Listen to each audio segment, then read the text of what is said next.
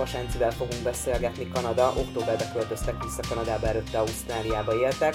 Információkat szeretnénk, hogy a jelenlegi vírus miatt Kanadában mi a helyzet, és hogy ti hogy éritek meg. Szienci, köszönöm a lehetőséget. Mesélj, hogy hogy érzitek most magatokat, ugye pár hónapja költöztetek vissza. Gyermek, gyermekvállalás, és hogy mi a helyzet most Kanadában? Szia Szilvi, sziasztok! Köszi a lehetőséget, hogy ez információt a, a világ etájáról is meg szeretnéd osztani a, a, a hallgatókkal. Hát igen, valóban októberben jöttünk vissza, szóval még nem vagyunk itt olyan régen, de pont ugye egy csöbörből, vödörbe, hogy mondhatjuk így is, hogy a, az ausztrál erdőtüzek elől eljöttünk, és belecsöppentünk itt most egy vírusos akcióba is.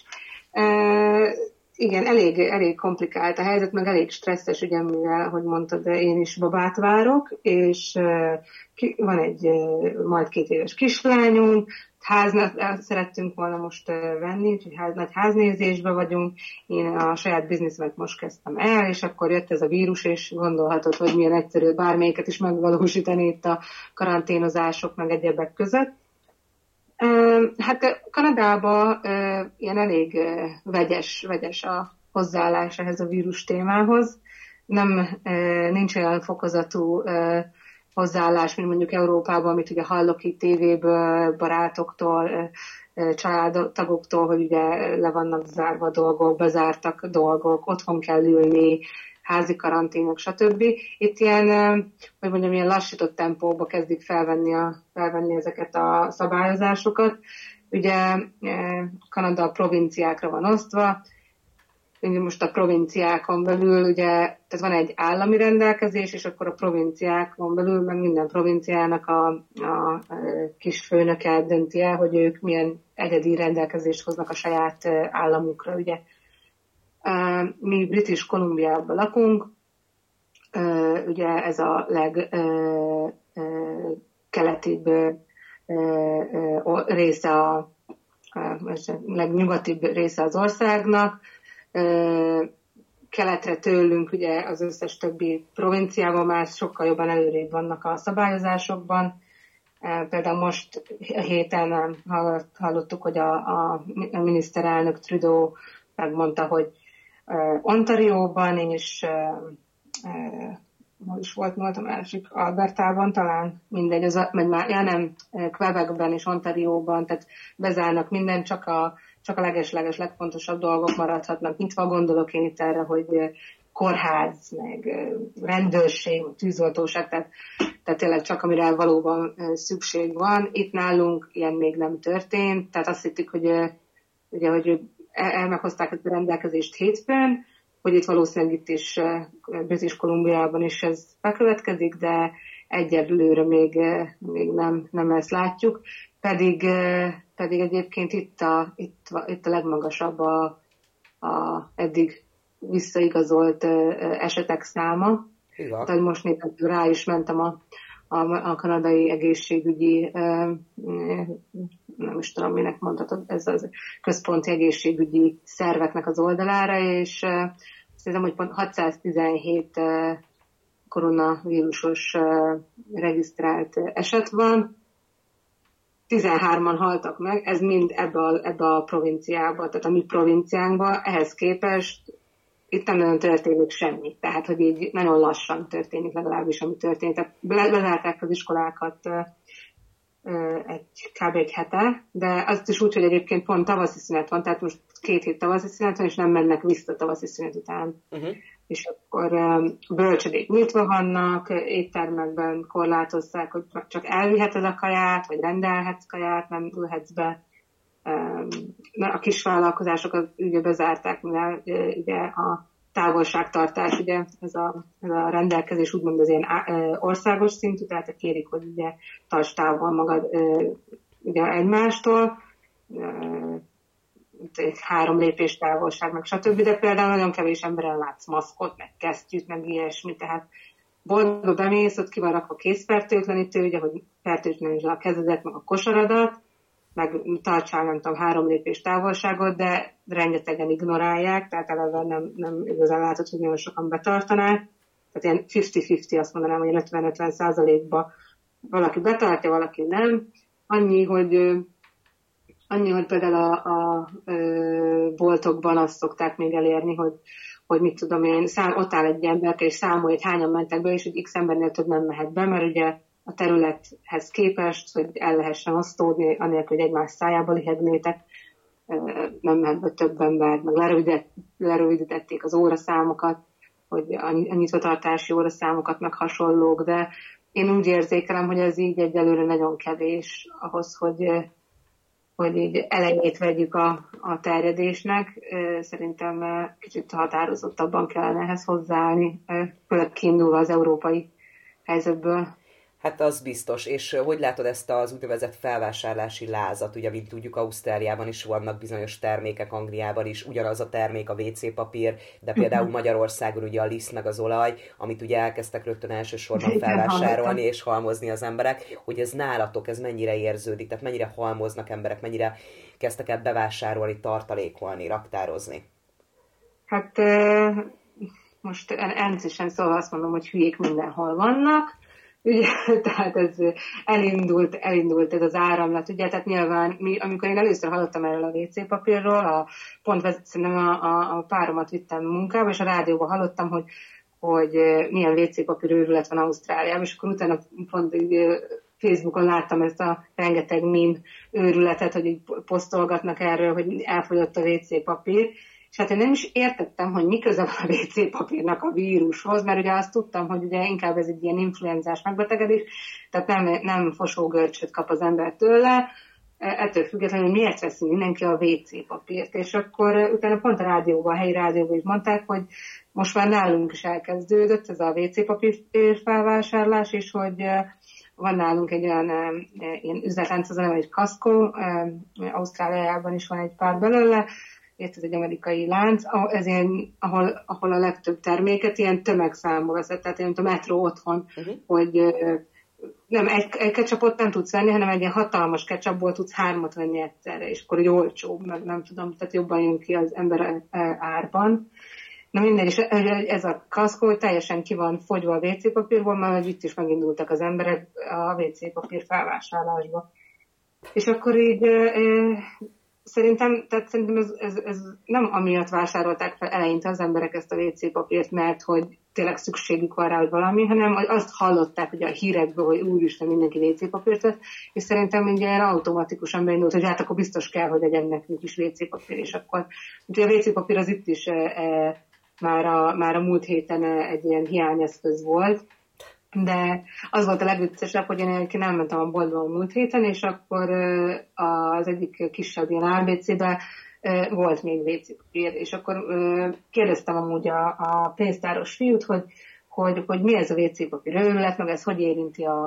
a, a boltot, meg hogy egyébként miért van ez. Tehát, hogy kíváncsi voltam, hogy így a, a ABC szempontjából ez, ez, mit, mit gondolnak erről. És akkor mondja nekem a, a pénztáros srác, hogy Egyébként az a vicces, hogy egyébként a WC papír Kínából jön. Tehát azért, vagy azért nincsen, mert ugye hogy a helyzet miatt lassabban ér ide a, a, a szállítmány, meg eleve Kínából jön. Tehát most igazából, ha nagyon ö, primitíven akarnánk ezt hozzáállni, akkor most ki tudja, lehet az is koronavírusos budipapírt felvásároljuk szépen, és azzal kerül be a, ugye a házba a vírus, vagy nem tudom. De, ja, igen, a WC papír itt is, eh, itt is egy ilyen őrület volt, aztán ugye, ahogy ugye elkezdtek eh, szaporodni az esetszámok, meg ugye a hírekben egyre jobban nyomták, hogy mennyire veszélyes, mennyire halálos, ugye Olaszországot mutatják eh, sokszor, így az emberek nagyon ráálltak az étel felhalmozásra is, és ugye hát problémákat okoz, mert ugye itt is vannak azért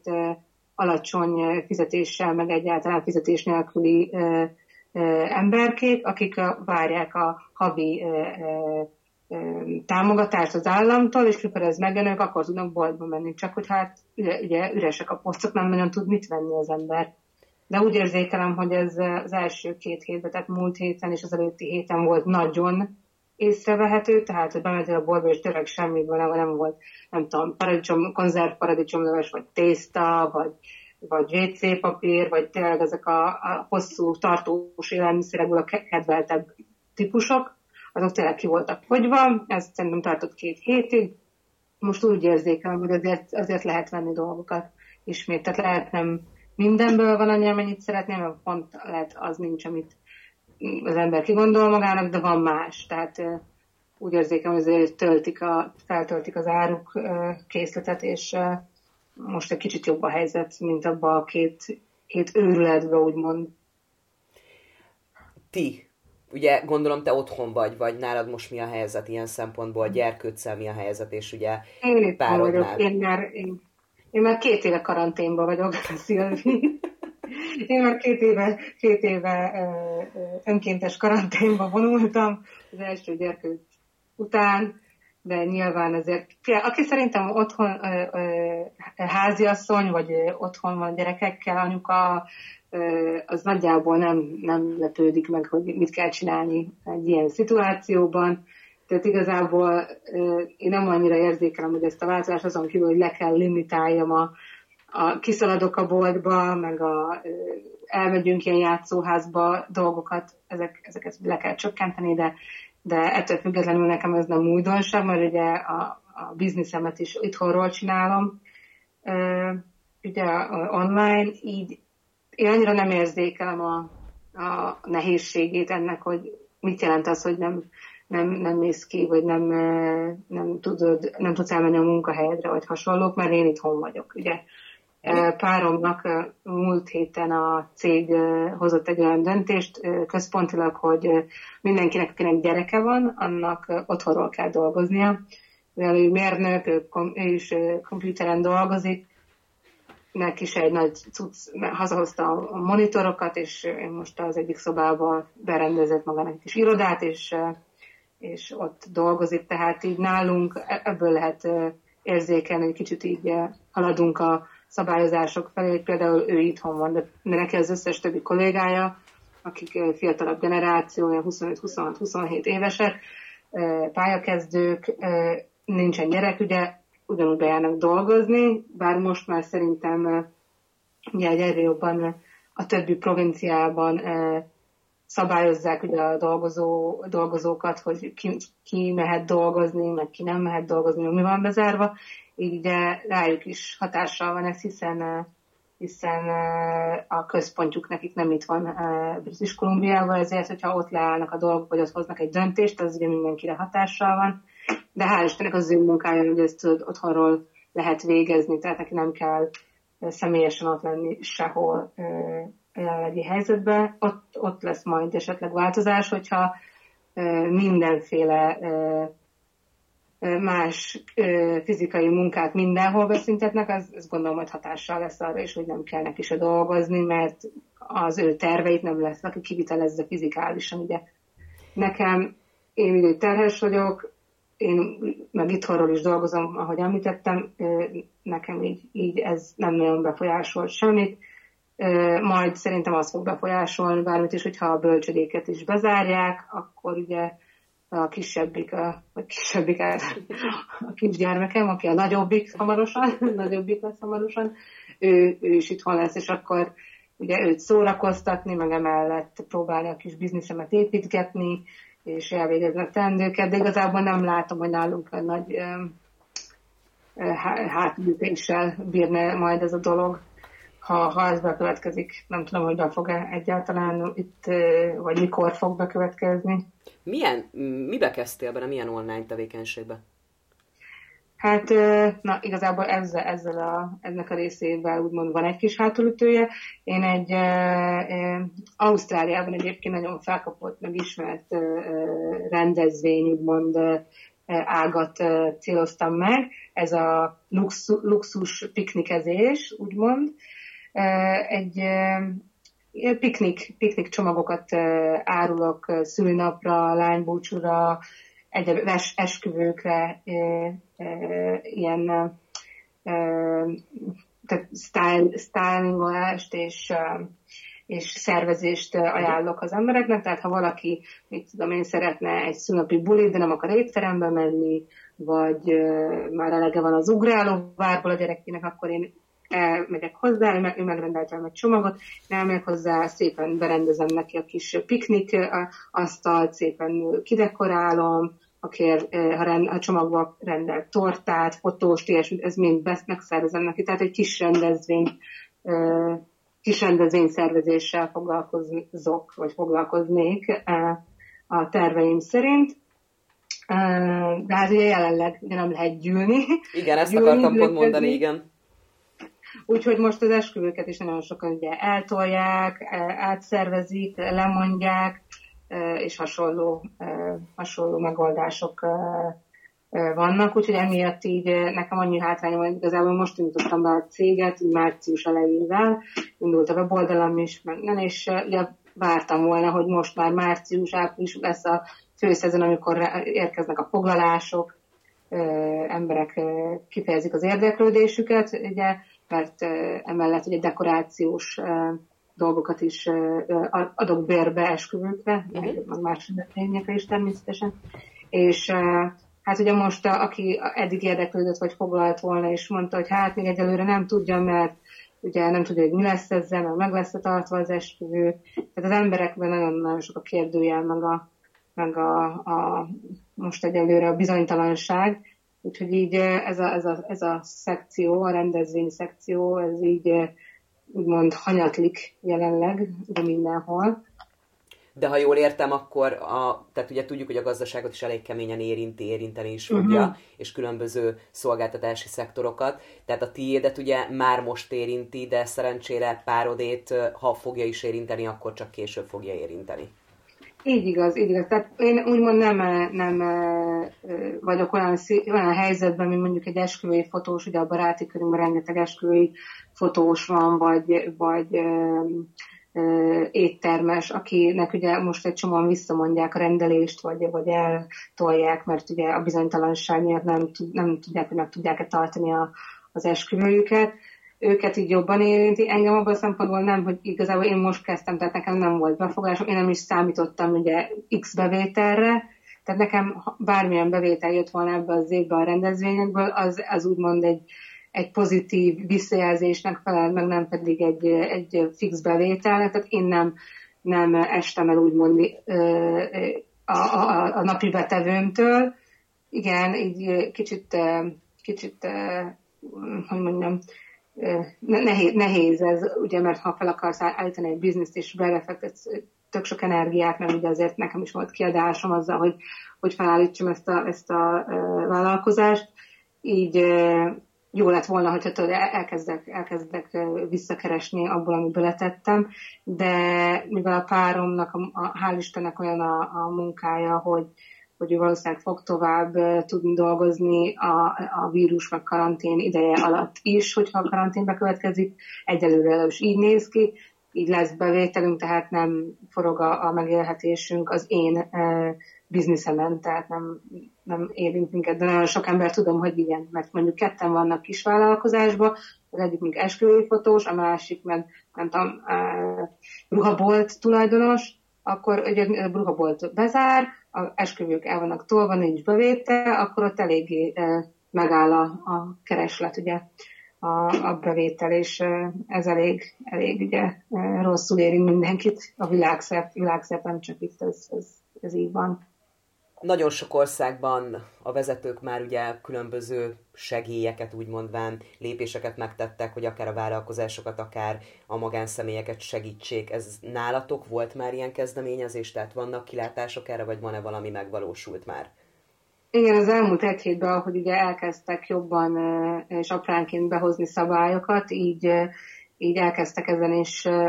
dolgozni, természetesen, hogy hogyan tudják támogatni a lakosságot, illetve a kisvállalkozókat, meg, meg tényleg bárkit, akit érint. Jelenleg én úgy tudom, hogy 5 billiós, ez az, az milliárd magyarul, már nem vagyok benne százszerzalékig biztos elnézést, 5 billió, billiós dolláros támogatást jelölt ki az, az ország így az összes szférára egyelőre, hogy ennyit tud egyelőre áldozni a, a, a segíté, az emberek megsegítésére. Ez körülbelül a, a párom számolta ki, de ez körülbelül 1000 dollár, ami 200 ezer forintnak felel meg családonként ennyi, ennyi támogatás jut egy családra. Ezer dollár, hát ez nem tudom, ez nem, nem hangzik egy hú de nagy pénznek, de hát ha ez egy, csak egy átmeneti idő, és, és tényleg csak két hét vagy egy hónap, akkor ez azért szerintem átvészelhető. Azért szerintem a kanadaiak nagy része sokkal jobb helyzetben van, mint mondjuk egy magyar ember, így nem teljesen a segélyekre van rászorulva. Itt is van, itt is van, nem azt mondom, itt is van biztos, akinek a segély fogja jelenteni a megváltást, de azért nem elég sokan itt ki, ki tudják húzni azért egy-két hónapig anélkül, hogy, hogy bevételük keletkezne. A segélyek mellé, vagy a segélyekhez hozzátartozik, még olyan segélyek érkeznek, hogy Például, hogyha bezárják a bölcsödéket, akkor, vagy ha egy bölcsöde úgy dönt, hogy önkéntesen bezár, mert nincs elrendelve, hogy bezárjanak, de egy bölcsöde úgy dönt, hogy a dolgozói nem jönnek be, mert ők otthon akarnak maradni, mert félnek, vagy, vagy bármi ilyesmi miatt. Tehát minden, ami a vírussal kapcsolatos, ők emiatt bezárásra kényszerülnek, vagy úgy döntenek, hogy ők, a, ők azt választják, akkor a, kapnak,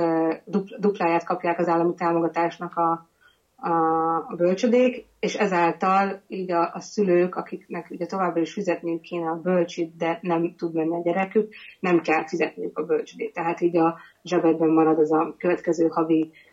bölcsödepénz, és a, de a bölcsöde meg nem jár, nem jár teljesen rosszul, mert kap, megkapja a dupla támogatást, amit, amit, amit az államtól kap átlagosan ugye minden hónapban emellett mi is volt még, emellett igen, meghoztak egy olyan rendelkezést, hogy a hiteleket, a lakáshiteleket hat hónapig szüneteltetni lehet, hogyha eljön az a pont, hogy, hogy mit tudom én, több, több hónaposra húzódik ez a, ez a mizéria, akkor a, ugye nem lesz bevétel az embereknek, hanem fogják tudni a lakáshitelüket törleszteni. Ezt hat hónap hónapos eltolást szabott ki az állam, viszont ez ugyan egyéni, egyéni döntés születik minden, minden ember, minden hitel igénylőnek az esetében. Hát például én most olvastam már, lehet, hogy volt olyan, aki bement, elmegkérvényezve ezt a bankjától ezt a szünetet legalább egy hónapra, és azt mondták neki, hogy hát mivel túl friss a hitele, most nem tudom, hogy pár hónapos, vagy egy éves, vagy mit élt az alatt, hogy friss, de mivel hogy még nagyon új a hitele, ezért neki nem adják meg ezt az engedményt. Tehát hoztak egy ilyen rendelkezést, de hogy de az, azért ott van az apró betűs részben, hogy egyéni leg lesz elbírálva ez a döntés. Tehát vannak, vannak, próbálnak segíteni, de egyelőre még nagyon annyira kezdetleges ugye itt, itt minden, hogy még annyira nem nem ford ki, hogy mi az, amit tényleg az embernek a, a kezébe tud landolni egy ilyen esetben, hogyha nem tud, nem tud bevételhez jutni munka, munkanélküliség miatt. Ugye tudjuk, hogy nagyon sok országnak Kanada vízum köteles. Ti milyen státuszban uh-huh. vagytok kint? Hát az én párom kanadai állampolgár, én pedig kanadai permanent resident vagyok, lakos Hát igazából nekünk nem vízum, nem is vízum függetlenek vagyunk, hogy hogy mondjam. Igen, mert ugye ez is nagyon sokat számít, például Ausztrália, Új-Zélandnál nagyon sokan ugye beragadtak úgymondván az országba, tehát akkor mondhatjuk azt, hogy ti ebből a szempontból egy jó helyzetbe vagytok Kanadába, meg ahogy uh-huh. ugye beszélgettünk, hogy a párod munkája miatt is, tehát ugye azért annyira olyan gyorsan titeket ez a rész nem érint, de azért ti is a mindennapokban érzitek ezeket a dolgokat. Hogy látod, hogy mennyire tudnak ott a környéketeken az emberek azonosulni ezzel, mennyire tudják ezt azt mondani, hogy jó, akkor most otthon maradok, önkéntesen is akár, és alkalmazkodok ahhoz, hogy mikor megyek vásárolni, mennyit vásárolok, tehát hogy látod az ottani embereket körülöttetek? Hát én azt mondom, nagyon ilyen 50-50 százalék. Tehát látom, látom azt, aki, látom azokat, akik így komolyan veszik, hogy látják azt, hogy, hogy most otthon maradunk egy kicsit, az hosszú távon segíthet, segíthet nekünk a, a javulásban, vagy ebben az egésznek a megállításában. De látom azt is, aki teljesen, teljesen így smafunak veszi, tehát hiába lobogtatod neki a, a tényeket tehát, mond, tehát szerintem ott kezdődik, hogy tehát senki nem látsz maszkot, senki nem látod a, a gumikesztyűt. El van fogyva a boltból, szóval nem tudom ki hordja, meg, meg nem lehet hozzájutni, de,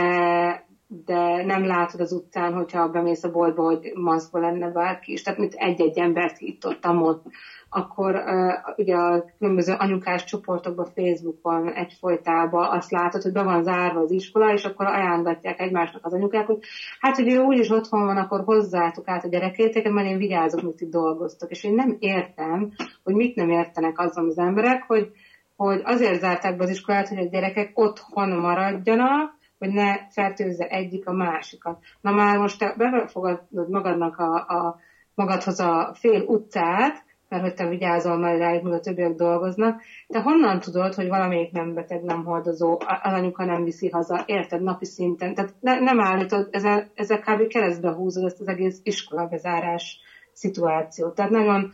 sok, sokszor azt érzem, hogy, hogy, hogy egyszerűen nem fogják fel, hogy tulajdonképpen mi a lényege a bezárásnak. Akkor ugye azt is meg lehet tapasztalni, például most a minap a hírekben itt az volt, hogy hogy a, a miniszterelnökünk ugye eléggé felhúzta magát, mert azt látja, hogy nem csak ezek a tinédzserek, akik ugye most nem járnak iskolába, gyűlnek a parkokba és ott együtt bandáznak, meg szórakoztatják egymást, hanem amúgy a felnőtt emberek is, akiknek már bezárták a munkahelyét, vagy a tanár, vagy a nem tudom kicsoda, aki, aki, már, aki már eljutott arra a pontra, hogy nem dolgozik, a parkokban, meg van most jó, elkezdett jó idő lenni, bizonyos helyeken találkozgatnak, jogázgatnak, meg mit tudom én, és persze friss levegő mindenkinek kell, de a miniszterelnök most hozott egy olyan rendelkezést, hogy mivel azt érzékeli, hogy az emberek nem értik, hogy nem veszik komolyan, hogy azért lettek bezáró dolgok, hogy otthon maradjál, ezért úgy döntött, hogy aki e, tehát a publikus helyeken, tehát közösségi helyeken, tehát parkokban, tóparton, hegytetején, csak mindegy hol, az emberek nem tartják be a távolságtartást, ott ezer dollár, az azt hiszem 200 ezer forint magasságig bírságot szabhatnak ki személyenként, tehát büntetni fogják a, ezeket a szituációkat, illetve nagyobb városokban úgy hallottam, hogy vannak olyan éttermek vagy szórakoztató egységek, akik szintén nem nagyon akarják betartani ezt a nem fogadhatsz vendégedben, meg, meg túl sokan vannak bent egyszerre, meg stb. Van egy külön telefonvonal erre, ha valaki feljelenti őket, vagy a erre kialakított bizottság, ugye,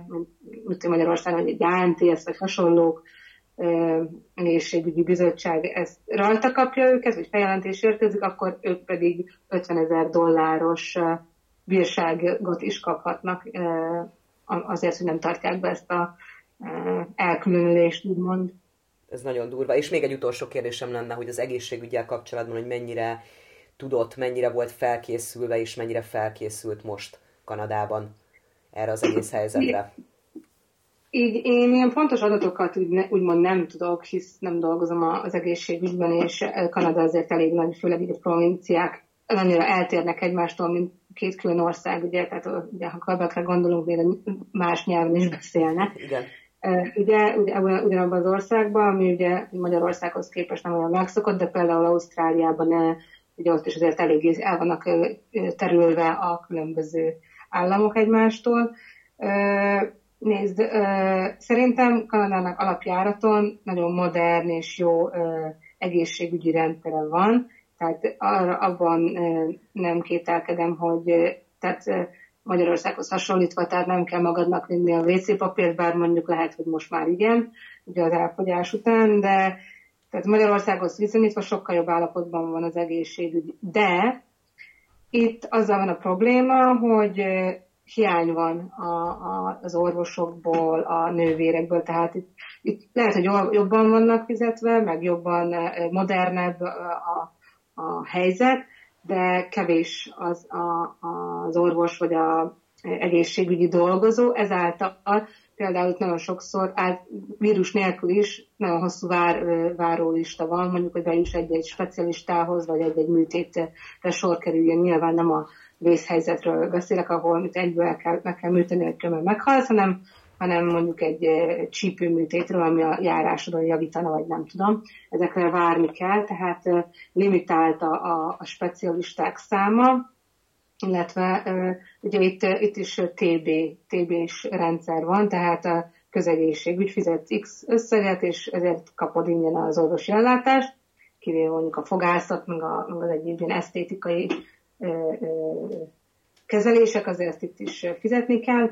de eh, ahogy olvastam nemrégiben egy eh, eh, hölgynek a posztját, aki egészségügyi dolgozó, ő kirakott egy ilyen statisztikát, hogy eh, körülbelül Kanadában 5000 darab lélegeztető gép áll rendelkezésre, hát amit ugye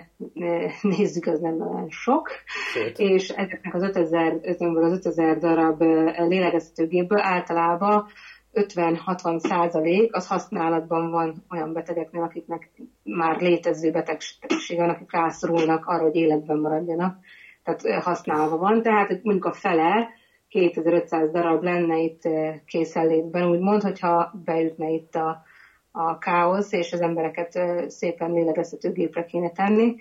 Így ez nem tudom, hogy Olaszországban például mennyi mennyi lélegeztetőgépük van, és milyen, milyen eset számnál jött ki ez, hogy már, már választani kell, hogy az 50 éves, mit tudom én, anyukát mentik meg, vagy a 15 éves kisfiút, hogyha ilyen szituációra lenne, szorulna a helyzet, de, de tehát szerintem ez, ez egy általánosságban most egy probléma, hogy a, a, az eszköz, ami, ami ehhez a vírushoz köthető, az egy nem egy túltermelt cikk, tehát nem egy injekciós tűről beszélünk, amiből van csillió darab szerintem, hanem, hanem egy olyan eszköz, ami, amit hosszú, hosszú távon is kell, hogy használják, kevés is van belőle, gondolom, hogy nem két fillér egy ilyen eszköz, és már úgy tudom, hogy egyébként elkezdtek legyártani többet a biztonság kedvéért, de hát ki tudja, hogy ez milyen, hogy készen lesz addigra, lesz rá szükség, tudod, ezek ez, ez jelenleg még mind olyan nagy kérdőjel számunkra, de én reménykedem abban azért, hogy nem, nem jutunk egy olyan szintre, mint Olaszország, vagy egy, vagy ahogy látjuk most a szomszédunk Amerika, hogy teljesen el, el, van, el van borulva az egész helyzet, és, és hamarosan ott, ott szerintem pánik lesz, és ott nem lesz elég, elég mert ugye az ő egészségügyük azért sokkal